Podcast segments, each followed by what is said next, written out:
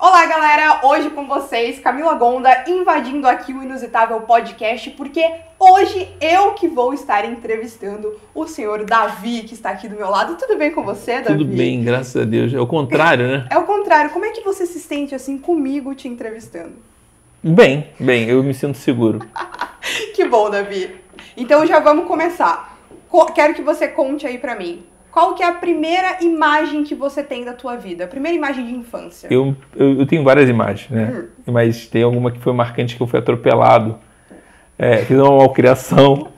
Fui atropelado por uma, uma Brasília de frente ao C B. C B você não conhece, é o Casa da Banha, que era um mercado muito conhecido. E aí no eu fui Rio. atropelado no Rio, e aí eu fui atropelado lá em Copacabana. Hoje é o hospital, é, o C B era um, é, agora virou um hospital, que é o Copa D'Or. E aí, de frente, eu fui, fui atropelado. E aí, a, a minha, mãe, minha mãe não sabia que eu tinha sido atropelado. E quando chegou a, a, a tia Neuza, era a esposa do porteiro. Hum. E ela falou assim, não, só tem que vir aqui, dona Luzia, porque o Davi... Eu só tem que vir aqui. E aí tá, minha mãe chegou lá, minha mãe pensou, porra, é mais uma malcriação do Davi, não sei o quê. E quando viu, não era, tinha sido atropelado. Então ela falou, não, o Davi tá bem, mas... É... E aí eu, eu, eu, eu falei assim, ó, não posso mais cuidar do Davi, que o Davi tá ficando bem rebelde, então... E aí eu, foi a primeira vez que eu, que eu fui despejado lá da, da tia Neuza. Tia Neuza era quem me cuidava, entendeu? Era como se fosse uma babá, mas era como se fosse a minha segunda mãe também. Uhum. É isso. Caraca, Davi, eu achei que você ia contar algo feliz, né? Você me não, conta foi... que você foi atropelado. Não, mas foi muito especial ali pra mim, porque... Ser atropelado. Não, eu podia ter morrido ali, né? Mas é porque eu fiquei mais próximo, acho que... Eu comecei a olhar as pessoas e falei, cara, tem um consenso ali de, de amor comigo. Acho que eu era, eu era uma pessoa, eu era uma criança muito mimada, entendeu? Entendi. E aí eu falei, cara, que legal essa coisa de ter amor. E, e no batizado, no, perdão, no meu... Batizado não, no meu... Minha comunhão, eu tô com a foto com os dois olhos roxos, cara. Porque não deu tempo, fiquei, pô, machucado, né? Mas tem coisas foi... da vida, né? É, coisas da vida. Acho que nem todo mundo é atropelado, mas hoje é, fiquei com mais receio. Não é o ideal, né? É, ser não é atropelado. O ideal. Davi, você tem uma história bem bacana, né? Eu? É, você tem. eu, eu te admiro bastante. Você morava no Rio e aí decidiu vir pra Curitiba, né? Morar em Curitiba. Como é que foi essa transição? Mas eu queria saber por que que você fez essa escolha de vir pra cá. Ah, então... O Rio, cara, é uma cidade muito complexa pra mim, sabe? Pra mim mesmo. É, eu sempre quis morar fora da cidade. É, teve uma situação, eu morei já em Brasília. Em Brasília eu, eu morei porque eu fiz um trabalho pra Ponte Rio de Niterói e me chamaram pra fazer um trabalho de vídeo no DENIT. Uhum. Era pra uma empresa que prestava conta pro, pro DENIT. E aí em Brasília eu consegui me formar e, em marketing. E depois eu voltei pro Rio, me separei, casei em Brasília. Casei, morei junto. E aí voltei para o Rio. Quando eu voltei para o Rio, cara, o Rio é uma cidade que é bem diferente. As pessoas falam assim, ah, o Rio é maravilhoso. Eu concordo que o Rio é maravilhoso se você morasse do Leme ao, ao Pontal, uhum, né, que é aquela música do Tim Maia, então, que é a praia. Então, se eu tivesse aqui, eu não estaria nem aqui.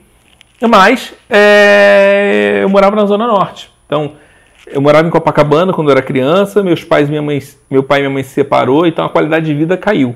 Eu morei em alguns bairros, então eu morei no Engenho Novo, morei, pô, pegava trem pra caramba, é, morei em Vila Isabel, e aí, de repente vim morar na Penha, consegui ter uma grana, morar na, na Penha, mas a Penha era um bairro que, onde tem uma igreja ali que é ponto principal da cidade, mas ali era, você tá na Zona Norte, eu não tô dentro do circuito da cidade, demorava, então se eu quisesse ir para algum lugar demorava, se eu quisesse pro Rock in Rio, demorava assim por duas horas. Eu falei assim, não quero, eu quero uma qualidade de vida para mim. E aí eu fui trabalhar para uma empresa que fazia mid indoor, que é dentro de elevador. E aí eles precisavam de, uma, de um cara que fizesse conteúdo. Como que eu faço hoje? Sim. Conteúdo, só que eu fazia conteúdo para televisão. Então muito Photoshop e fazia tudo isso aqui.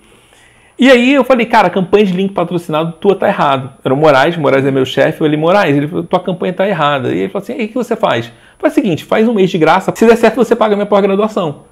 Deu certo, e a primeira empresa que entrou em contato veio daqui de Curitiba, que é a Coca-Cola, uhum, do Cajuru. Ninguém queria atender, eu falei, ah, queria vir. E aí eu vim pra cá em dois mil e doze, adorei a cidade. Adorei tanto que eu voltei para o Ipes e aí fiz uma página chamada Morar em Curitiba. E aí quando eu fiz, eu falei, cara, que legal. Só que eu colocava qualquer coisa e dava picos de audiência. Então, como, acho que as coisas funcionam melhor no Rio e São Paulo. Em termos de marketing, a gente vê Sim. e funciona. E aqui não funcionava tão bem. Tudo muito lento as coisas aqui. Aqui ainda é uma província. E aí foi isso. Eu comecei a falar, cara, nunca jogue para o universo uma coisa que provavelmente aquilo pode acontecer. Então eu joguei morar em Curitiba, hoje moro em Curitiba. E acabei virando uma referência. Então eu nunca, muito tempo eu fazia todas as coisas do Rio. É, chegou um tempo que eu tinha que decidir. Então, você vai morar ou vai ficar sempre esperando as coisas acontecerem? E eu vim pra cá. E aí, vim, e aí já tinha Instagram, já tinha Facebook, já tinha uma audiência muito grande. É, e aí teve a pandemia. Depois eu, eu fui pra casa, eu cuidei de meus pais, voltei. E quando voltei, tem a história também do podcast. Por que eu fiz o podcast? Porque é, a Petrobras entrou, fez, fez a sinfônica de alguma coisa aqui, de música, e aí acabei é, fazendo um podcast. Falei, cara, quero reunir e ter contatos com muitas pessoas, quero me posicionar como profissional de marketing. Uhum. É isso, basicamente. E aí comecei a criar uma coisa que eu consigo conversar com várias pessoas. Sim. Não é ainda o ideal do que eu quero, que eu imagino ainda, porque existem várias fases que eu tenho que fazer, mas eu comecei a conectar com várias pessoas, as pessoas começaram a olhar. Eu estava conversando com você essa semana pelo WhatsApp. Eu falei, cara, eu preciso me posicionar como profissional de marketing. Uhum. Que as pessoas me olham como determinadas coisas. Tipo, tipo lá, sei lá, a Natália que está aqui filmando. Ela falou, pô, Davi é um cara do... do podcast. Não, ela pensa que eu sou o cara do, do Morar em Curitiba. A outra pensa que eu sou o cara do podcast. A outra Sim. pessoa pensa que eu sou o músico, porque eu toco também. Sim. Então, eu sou muito plural. E isso também, eu... eu concordo que tem aquela história, quem faz muita coisa acaba não fazendo nada. Dizem que é o pato, né? O pato nada, o pato anda e o pato voa. Mas ele anda mal, ele nada mal, ele voa. Então, é, hoje já cheguei aos quarenta anos, então eu sou muito mais focado. Então eu falo assim, eu quero fazer essa entrega direitinho. Mas é uma coisa muito difícil para mim. É, Davi, e hoje, assim, você tem a sua página Morar em Curitiba, que é uma página que, por exemplo, no Instagram tem mais de noventa e um mil seguidores. É. O que, que você atribui a esse sucesso que a sua página teve? Mas, assim, é, é no Facebook ele é duzentos, duzentos é, e pouco. Mais, é, no sim. Instagram tem noventa mil pessoas. Mas é porque, assim, as pessoas querem informações da cidade. Sim. Quem tá fora da cidade, é... quem não conhece a cidade, acha que a cidade também é muito legal. Sim. Ela é limpa, ela tem coisa de respeito para as pessoas. Se você está no Rio, a primeira coisa que o cara chega, um carioca chega, a Natália de prova, ele bota um apelido em, em você. Essa tal pessoa, por quê? Porque ele já está habituado a entrar nisso. A cultura é diferente. A cultura que fez no Rio é de... cara, é até absurdo falar isso, mas é meio de exploração, sabe? A gente viu lá, os, os negros chegaram e ali teve um tipo de exploração. Ali foi a primeira favela. E aqui...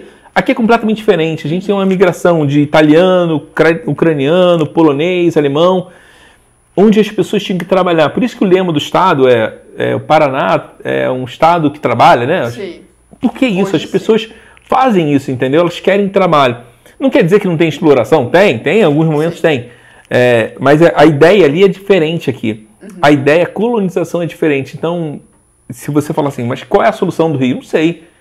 Eu tô aqui, então não sei mais o que está acontecendo lá. Mas eu, eu, aí eu comecei a me doar mais pela cidade.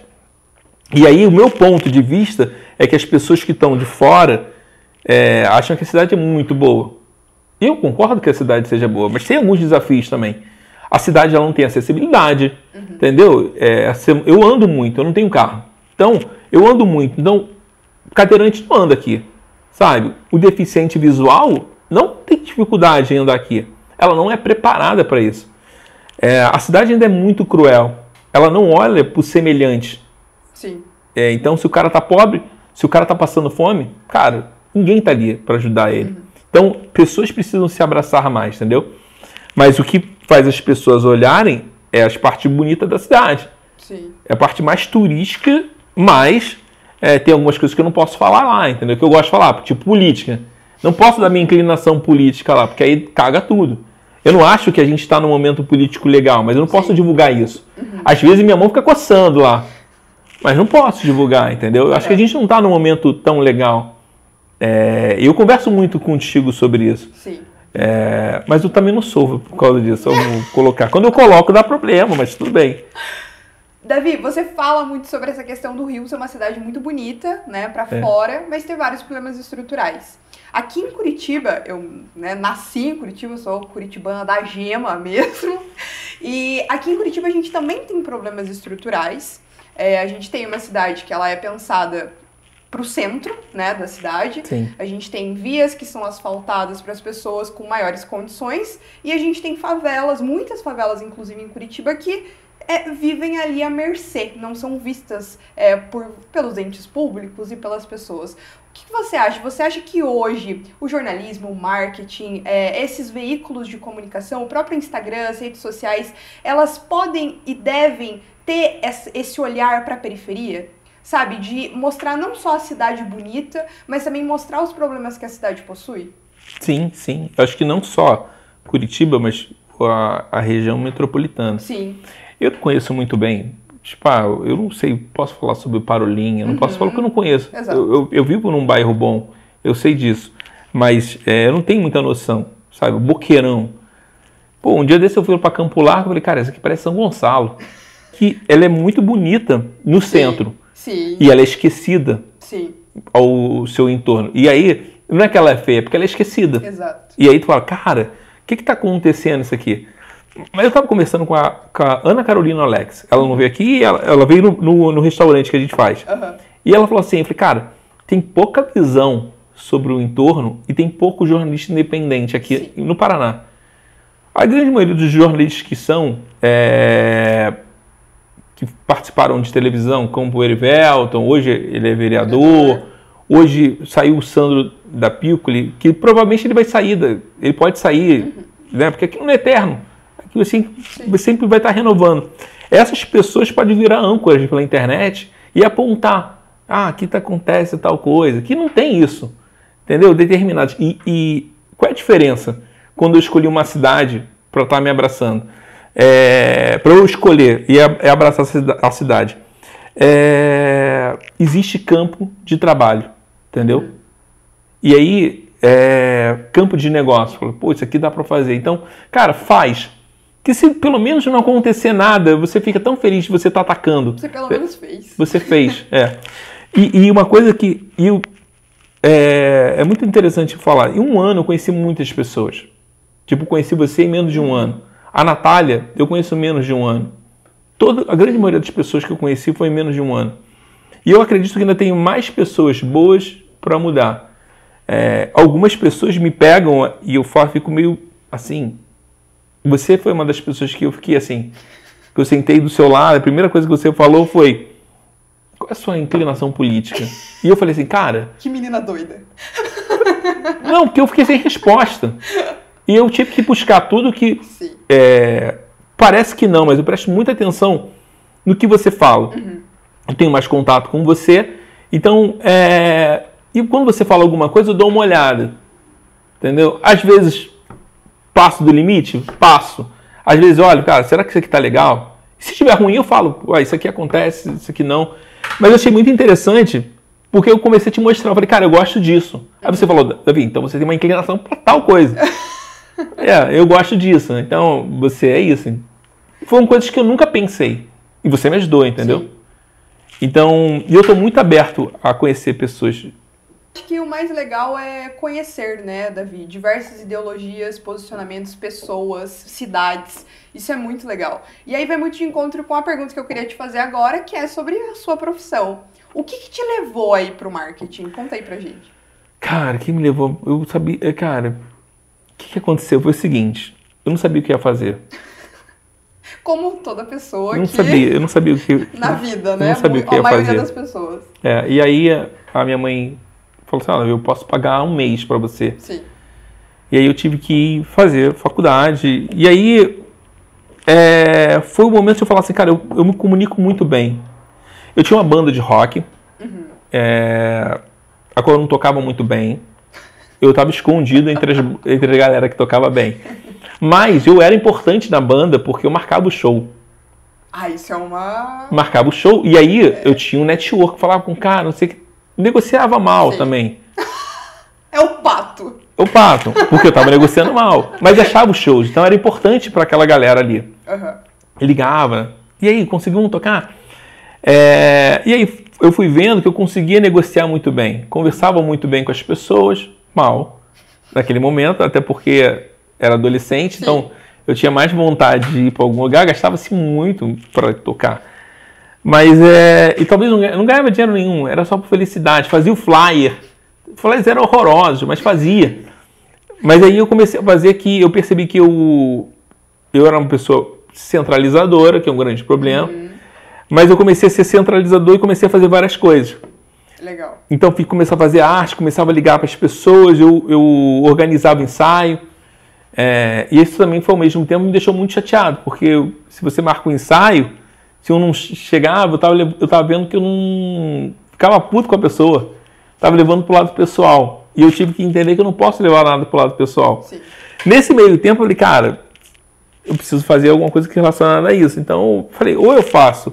Poderia ser até um bom advogado. Mas teria que estudar muito ainda.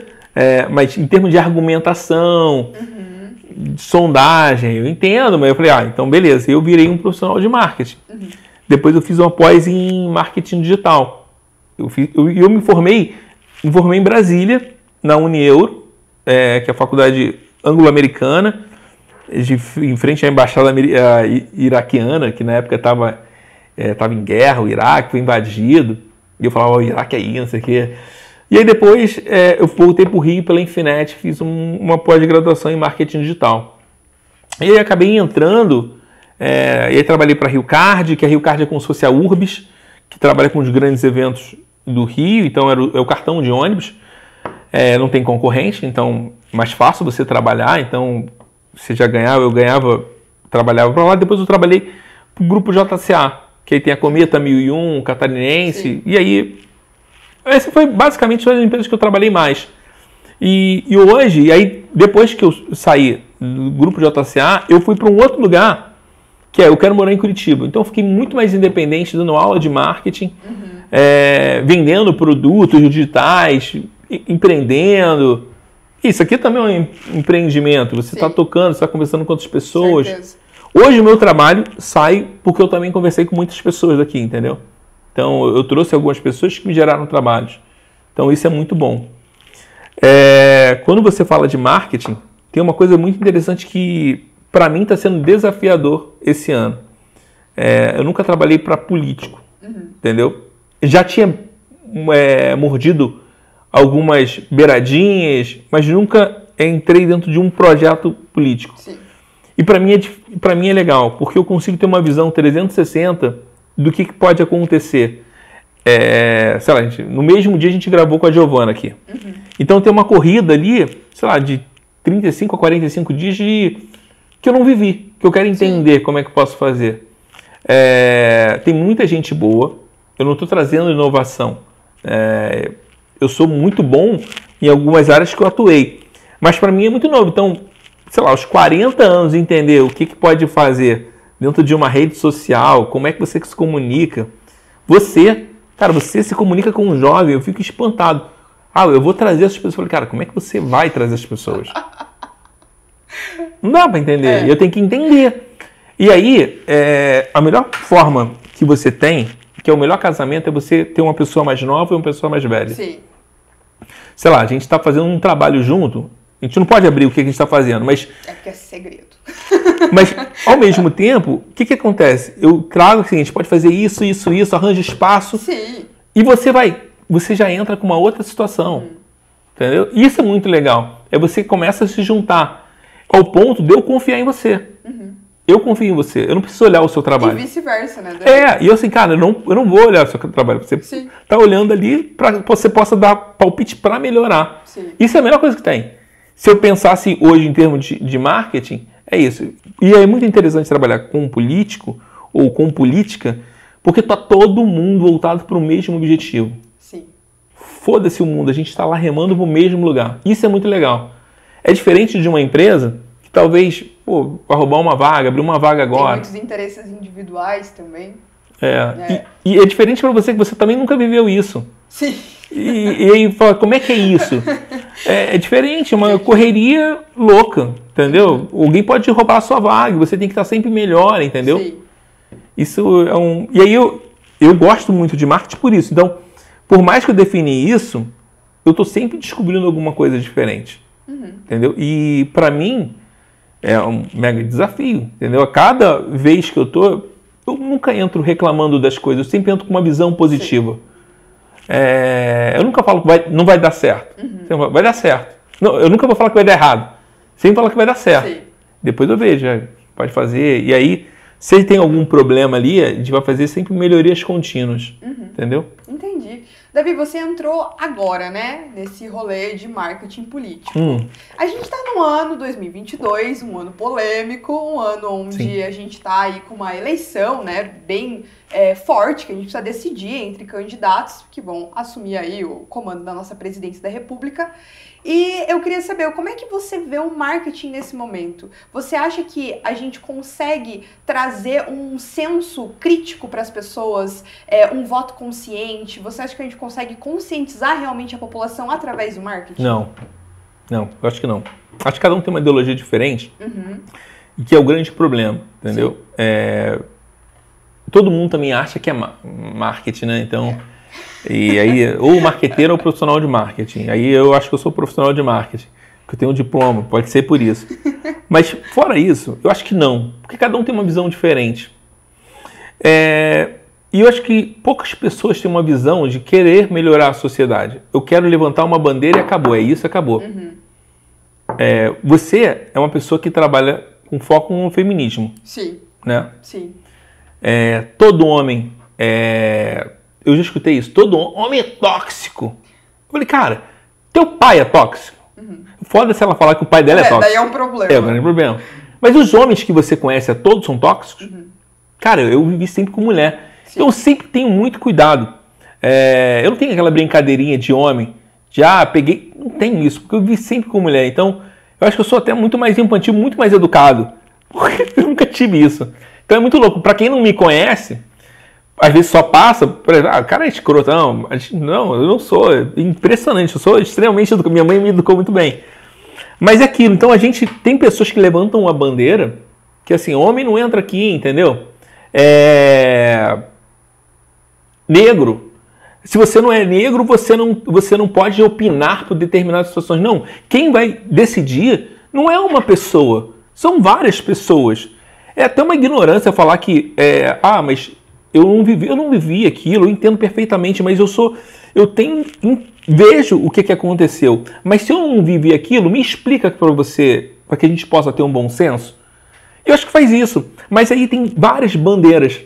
Se você não é lá do A, você é lá do B, entendeu? Se você não diz isso, é, exemplo, se você, sei lá, se você tá com uma cor, sei lá, tô com uma cor vermelha, o que, que é isso aqui? Ah, você é muito comunista. Não, não, não é, cara. Eu vou explicar para isso aqui. Isso aqui é o seguinte, isso aqui é quando, eu coloquei essa aqui quando eu cheguei em Curitiba, aqui. Quando a minha qualidade de vida, quando eu consegui ter uma qualidade de vida, uma independência, É, financeira, que eu consiga viver bem, ou falar assim, cara, eu consigo me organizar, ter uma vida organizada, eu tiro essa pulseira. É só isso. É, ninguém repara sobre essa pulseira. Todo mundo pensa que é modinha, mas não. Sim. É como se fosse uma prisão. Todo dia eu tô olhando para ela e vendo que eu tenho que melhorar alguma coisa. E aí as pessoas têm esse, essa coisa de ah, eu sou isso, se eu não sou isso, eu sou aquilo, entendeu? Uhum. Isso acaba dividindo as pessoas. As pessoas não podem dividir. As pessoas têm que ser mais sensatas. Talvez isso eu tô falando porque eu tô mais velho agora. Talvez eu era mais radical. Uhum. Mas eu acho que... E quando tá dentro do marketing, trabalhando com uma pessoa, se aquela pessoa tá pagando teu salário, você, você tem que defender ela. Sim. E se a ideologia daquela pessoa é a favor do governo, eu tenho que tampar, tenho que fazer... Eu tenho que votar para é, a pessoa que votou na cura gay. Eu tô dando um exemplo. Uhum. E acabou?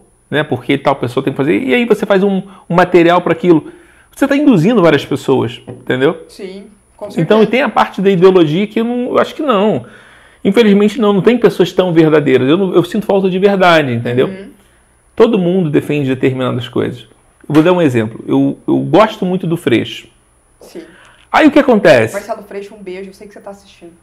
O Freixo... Vai que, né? É, a gente pode marcar ele. Mas o Freixo, ele também tem algumas posições que podem ser tão radicais ao ponto de falar assim, cara, mas eu não concordo com isso. Entendeu? Mas é isso, então talvez eu concorde. Eu, eu queria muito que ele sentasse com um cara de direita, com um cara de esquerda e falasse assim, cara, vamos gerar um melhor projeto para a cidade? Independente do partido que for, todo mundo quer viver bem. Uhum. Tá? Todo mundo quer ter escola, todo mundo quer ter qualidade de vida. Mas o problema é que as pessoas têm ideologias diferentes. E isso me assusta, entendeu? E, e aí fala assim, o marketing, pô, o marketing induz tudo, entendeu? Cara, hoje o cara tem que fazer, tem que fazer não sei quantas histórias para fazer, mas ele pode construir isso também. Então isso me assusta muito, entendeu? Porque a imagem pode ser construída. Sim, pode ser construída. Mas você fala assim, Davi, que né, você tem esse medo da ideologia, mas eu vejo você um cara muito aberto a entender sobre ideologias, a conversar sobre isso e a trazer pontos de vista diferentes. Eu acho que quando a gente fala sobre essas ideologias, é, você falou, né, que nem todo homem é tóxico. Eu concordo com você, né? Nem to- a gente tem uma fala que a gente sempre, né, comenta por aí. Nem todo, nem todo homem... mas sempre um homem. E, e, como assim? Agora isso você... é muito curioso. Agora, como assim? Nem todo homem é tóxico, sim, mas sempre é um homem que estupra, sempre é um homem que mata, sempre é um homem que bate na sua mulher. Sim, sim. E isso a gente tem que, tem que pegar, sabe? É, é essa a veia do negócio. Então você escuta as pessoas, você dá espaço de fala. Eu acho que espaço de fala é uma coisa interessante. Isso que você faz aqui, de me trazer pra entrevistar você, eu sou uma menina de vinte e um anos, sabe? Muita gente não escuta mulheres e, sobretudo, mulheres jovens. E você escuta. Então eu acho que, é, é, às vezes, é, tem, essa, tem essa visão também, sabe, Davi? Você é um cara muito aberto. Sou muito aberto, mas ao mesmo tempo eu, eu, eu, eu, eu gosto de fazer as pessoas pensarem. Sim. Você lembra que eu tenho a página do Morar em Curitiba que fala sim, muita gente? Então, aqui em Curitiba tem as pessoas que são apaixonadas por cachorro. Tem cachorro? Não, eu tenho um gato. Você tem cachorro, Natália? Não tem. Tá, beleza. Então posso falar. é... E um dia eu postei uma brincadeira. Ah. Que eu falei assim, troca o seu cachorro por uma criança pobre. É uma letra do... do Léo Jaime, uhum, que é troca seu cachorro por uma criança pobre. Sim. As pessoas não entenderam. Uhum. E aí, criticaram? Sim, tem uma crítica. E aí, uma... ah, eu tenho cachorro. Eu moro num bairro onde não tem vira-lata, cara. Uhum. Sabe? E não é um bairro mais caro, é um bairro normal. E, e isso é legal. Eu, eu, você fazer as pessoas pensarem, sabe? É... Eu tenho uma irmã, cara, que ela faz uma... sei lá, minha irmã, por muito tempo, ela era chata comigo, sabe? Me perseguia. Com o nascimento do, do filho dela, que é o Enzo, ela começou a olhar pra mim com outros olhos. Falou, cara, você viu um cara legal, cara? A minha irmã, eu sei que a minha irmã me adora agora. Uhum. Entendeu? Ela me admira, entendeu? Pelas coisas que eu faço. Porque ela percebeu, quando ela era adolescente, talvez ela achava chato. Mas ela percebeu que, pô, tem tanto amor pro filho dela, que eu tenho, dou tanto carinho, que eu percebi que ela falou, cara, é um cara muito legal. E eu sei que ela me admira, entendeu? Então, assim, é legal você fazer ela, as pessoas pensarem. Dentro de casa, fora de casa, entendeu? Você nunca pode, o, o maior problema é que você nunca pode fazer, você não vai fazer a mudança das pessoas. Sim. Você faz parte de uma engrenagem. Sim. Você joga uma semente, pode ser, exatamente, que aquilo dê certo ou não, entendeu? A pessoa que fala assim, ah, vou mudar tal pessoa. Impossível. É impossível. Relacionamento que tem isso, né? Eu vou, vou mudar. Não, você não muda a pessoa. Sim. Então, isso é o grande problema. Você tem que conversar, entender. Eu acho que as coisas só vão andar se você andar pra frente. Você conversar, entendeu? Então, você tem que conversar pra chegar. Aqui veio o Tito, que é um delegado. Ele é a favor da, da arma. Sim. Eu sou contra. Sim. Mas ele falou assim, não, mas tem que ter leis. Eu falei, ah, pô, legal. Nesse final de semana, mataram um cara dentro de uma festa onde os dois estavam armados. E aí? Eu sou, eu sou contra. Uhum. Entendeu? Eu voltei, não, eu sou contra, cara. Não, não tem isso. É, é, e você entender que aquilo te faz mal. Falar que Jesus Cristo usaria a arma, como o cara, o nosso presidente falou. Pô, Jesus, ele poderia usar a arma, mas ele não usou, cara. Ele preferiu é, levar palavras. Ele preferiu amar as pessoas. E tem uma coisa muito interessante. Não amar. É, e tem uma coisa muito interessante que ele falou. Quem planta vento, é, colhe tempestade. Uhum. Então, já deixa... É que assim, vale muito pela interpretação das pessoas, entendeu? Sim. Se você ficar olhando só pelo o teu jardim, ah, é, o meu jardim tem que estar verde, você não olha o, re, o, retor, ou o entorno, pô, é loucura, entendeu? Aí você tem um grande problema, porque aí, porque se você só cuida do seu entorno, só cuida do seu, e você não olha pro do vizinho, tipo, ah, cara, eu tenho que ajudar ele, o que, que eu posso ajudar naquela situação ali? É, provavelmente, se o vizinho estiver passando algum aperto, ele vai te roubar. E aí você, não, porque é um absurdo, não, porque você olhou pro lado. Se você tem mais, será que você não pode dividir? Aí vem meu lado é, socialista, né? Eu ia lançar um comunista. É, é. Mas eu sou super a favor de Sim, eu concordo mercado livre, mas, é, mas essa situação faz com que a gente Sim. tem que sentar. Qual é o melhor pra gente? Uhum. Né? Eu fico brincando com você. Você mora num bom bairro, você não tem problema, oh. festival. Não, mas é isso. Você tem que saber festival. Como sentar pra conversar Sim. e chegar num bom senso, tá? É isso. Você tem que meio... não sofrer com isso. Sim, a política é feita de diálogo, né, Davi? Acredito que o marketing também seja, né? Feito de diálogo, feito de ouvir pessoas, ideias. E, Davi, a gente já tá quase entrando aí, acho, né, nos nossos trinta minutos. E eu queria fazer agora com você... trinta e três, a idade de Cristo. É, ó, agora eu queria fazer com você uma brincadeira. Tudo bem, eu topo. Queria fazer perguntas rápidas e eu quero que você me responda essas perguntas rápidas. Com uma palavra só? Bate pronto. Tá bom. Não, não precisa ser com uma palavra só, mas tem que ser de forma rápida. Vermelho. Isso. Mais ou menos assim. Tá. Vamos lá. Uma mulher. É uma palavra só? Aham. Uhum. Que me aceite. Boa. Não, eu olhei. Ah, perdão, eu tô olhando. Eu tô olhando pra uma visão pra mim. Mas é pra você. É, tá, que me aceite. Tá. Um me número... admire. Sete. Mas sabe por causa do sete? Ah. Vou explicar. Minha, minha, a, a minha data de nascimento é vinte e sete do cinco de oitenta e dois. Se uhum. eu somar vinte e sete do cinco em mil novecentos e oitenta e dois, dá o número sete. Hum. O número sete é um número muito misterioso. Uhum. Porque você, eu não entendo, né? Nem eu, nem você tem explicações sobre o número sete. O sete são sete uh, notas musicais. Uh, Mas por quê? Podia ter oito. Sim. São sete as cores do arco-íris. Uhum. Quando você morre, você fica a sete palmos do chão. O Davi, ele, ele perdeu o jogo, tá, gente? Porque... Ah, não, não. É só pra explicar. Desculpa, desculpa, desculpa, desculpa. Mas é isso, é o sete, desculpa. Tá, uma música, Davi. Eu só quero saber o que pode dar certo. Não temos tempo a perder. É. Davi, um livro. É... Eu, tem dois. Eu gosto muito da Reserva, que é Os Anjos Não Têm Asas, uhum. mas tem um livro muito antigo chamado The Long Tail, que é de marketing. É uma cauda longa, tá? Uhum. É, provavelmente ele é muito utilizado hoje em dia. A gente trabalha com cauda longa. Você tem uma cauda longa. Então, em vez de você estar no gargalo Bolsonaro ou Lula, você está no gargalo de feministas, entendeu? Entendi. É isso. Um filme, Davi. Ah, tem O Efeito Borboleta. Legal, legal. Uma frase que marque a sua vida. Ah, sei lá, é... Nada pode parar o Davi Rogério. E agora eu vou fazer muito igual o Fábio Porchat e eu vou te perguntar, o que estaria escrito na sua lápide? Putz, isso aí é difícil, cara. Me pegou. Obrigado. Só obrigado, isso, obrigado, tipo... obrigado. É. Caraca! Todo dia. Intenso. É intenso. Todo dia eu acordo e abro a janela, eu, a minha janela pro diante do sol. Eu agradeço a Deus por estar vivendo, Legal. Respirando, sabe? Eu, em março, em fevereiro, eu perdi uma pessoa muito querida Sim. minha. É, e todo dia eu agradeço isso. Eu agradeço por ter braço, por ter perna, por ter coração. É, muitas coisas aconteceram durante esse período para mim. Eu aprendi a lidar com a solidão, aprendi a lidar com a, com a amizade. É, eu nunca invado a área de alguém sem ter permissão, entendeu? Eu, ao mesmo tempo eu sou muito intenso e ao mesmo tempo eu, eu sempre peço permissão. Uhum. É, e, e é isso, entendeu? Então eu tenho muito cuidado com isso.